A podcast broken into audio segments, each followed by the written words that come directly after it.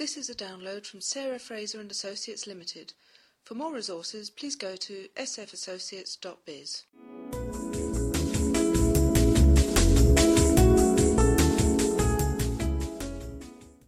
Welcome to this edition of In Conversation.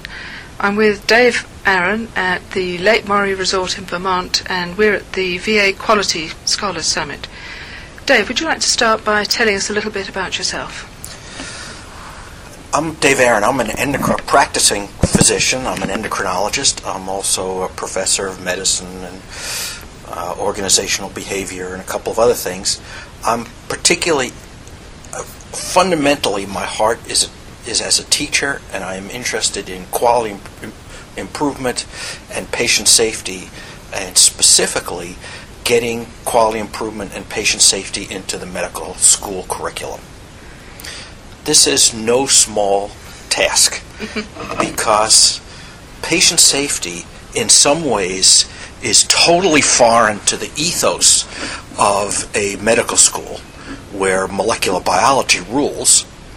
It is also pretty foreign to the average practitioner who thinks he or she goes out there and does a good job.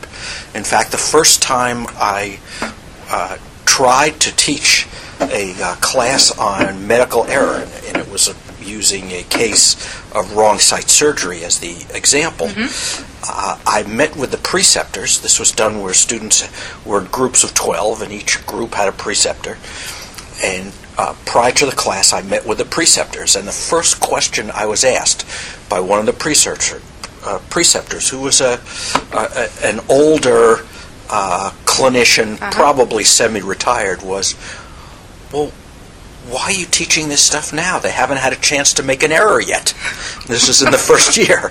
So uh, it has really been quite an interesting uh, struggle uh, until we got some new leadership within the medical school. Mm-hmm. And I played a, a role in getting it into the medical school curriculum. Now, one thing I have found is that I, and I do it in the first year. Uh, in, in, fact, the very first block of uh, medical school for first year students, I teach about uh, medical error, patient safety, uh-huh. and quality. One of the things that I've noticed is not only is it foreign to the faculty, whether they're clinicians or researchers, it's also in many ways foreign to the medical students who are frequently chosen based on their scores on standardized tests, which look at things like biochemistry. And they come to medical school expecting that they're going to hear about all the latest things in genomics and transcriptomics and all kinds of stuff. And they end up with this touchy feely kind of stuff that they don't know what to do with. So I came up with a means to try to explain patient safety in the terms of molecular biology. Oh, that's interesting.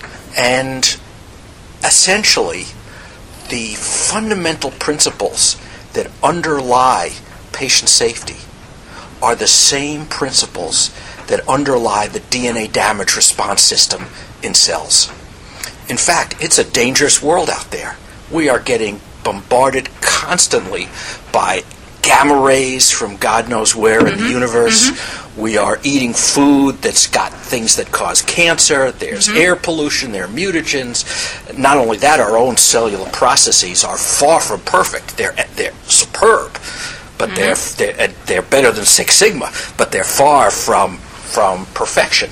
So that there are something like a hundred errors in your DNA per cell right now as you listen to this well, uh, a, a po- podcast. Thought. Yet, despite that, somehow we don't just drop like flies from cancer. And the reason has to do with the systems that living things have developed, and in particular right. human cells have developed, to identify damaged DNA, mm-hmm. to, to prevent it being damaged, once it's identified, to e- either repair it or stop the cell cycle so the cell doesn't turn into a uh-huh. cancer cell. Uh, and the principles between patient safety and the DNA damage response system are very, very similar. You've got to have things that can sense, sense damage, and sense risk. You have to have effector systems, things that can make repairs or change uh, or stop the process before a, kind of a failsafe before it goes too far. In addition, you have to have systems that are redundant. So th- there are uh, a few genetic mutations where a single mutation is lethal. But there aren't that many, and they are rare. The typical kind of cancer needs at least four different mutations Right. in order to become a can- to become a mm-hmm. cancer cell. Okay, so you you have you want redundancy in the system. So if one mm-hmm. effector gets knocked out, you got a couple of others. Mm-hmm. Okay, and the DNA da- damage response system has a, a lot of redundancy. It's not perfect, but it's got a lot of redundancy. Uh, in addition, it is also inducible. So you synthesize more of these enzymes when they're needed. Uh, and finally, the one thing which most people don't think about in patient safety, one of the key things is learning from errors. Now, one might ask, how on earth does does the system learn from errors in the related to DNA damage? And the answer is actually fairly simple. It's called evolution. The price of evolution, the price of variation, is a little bit of cancer. But without any variation, No, there is no- learning. Absolutely. And I've mm-hmm. used these kinds, mm-hmm. y you know, I've mm-hmm. described the DNA damage response Yeah. system and then come back and said, you know what, patient safety is just like that. And for some of the students who come in, you know, thinking that molecular biology is the be all and end all, they are, are able to connect with this.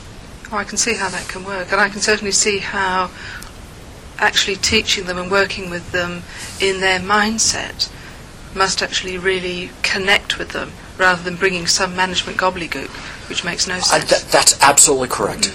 Uh, and you know, having been a practicing clinician or being a practicing clinician, you know, there are a number of different ways I try to connect with students in order to show that yeah, I'm kind of like them, even though I have some you know expertise in management and this you know that uh, and the other thing.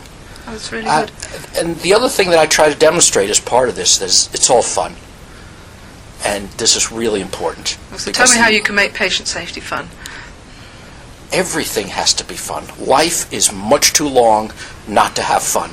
Because if you're not having fun, you're not having it for a long time. How can you make patient safety fun? The intellectual challenges of trying to figure out where there are defects and predicting what might be a defect. Surprise can be fun. I mean, we do things and the and results come back a, a complete surprise to us, and rather than you know, oh God, we just thought this all through wrong, the uh, you know, a, a, a more helpful response is, my word, here's something we can learn. Isn't that nice that we got this opportunity to learn? Um, there are a lot of you know little tips and tricks about how to make lectures more fun and how to make things uh, more real, uh, and those things can be done in the context of teaching about patient safety, just as I do them when I teach about uh, diseases of the adrenal gland, which is something else uh, that I do. Yeah. And Dave, I've, I've just listened to you do something very fun in the context of delivering aims, which I certainly enjoyed. Um, Dave, I've, I've really enjoyed this and it's been refreshing listening to a different point of view. I, have you published on this? Uh, I, I have actually. It's a kind of an interesting story that I, I did publish a paper on uh, patient safety and the DNA damage response system. It was rejected by nine journals before it finally got accepted. It's in the International Journal of Quality in Healthcare, and I'd be happy to give a reprint to anyone who asks.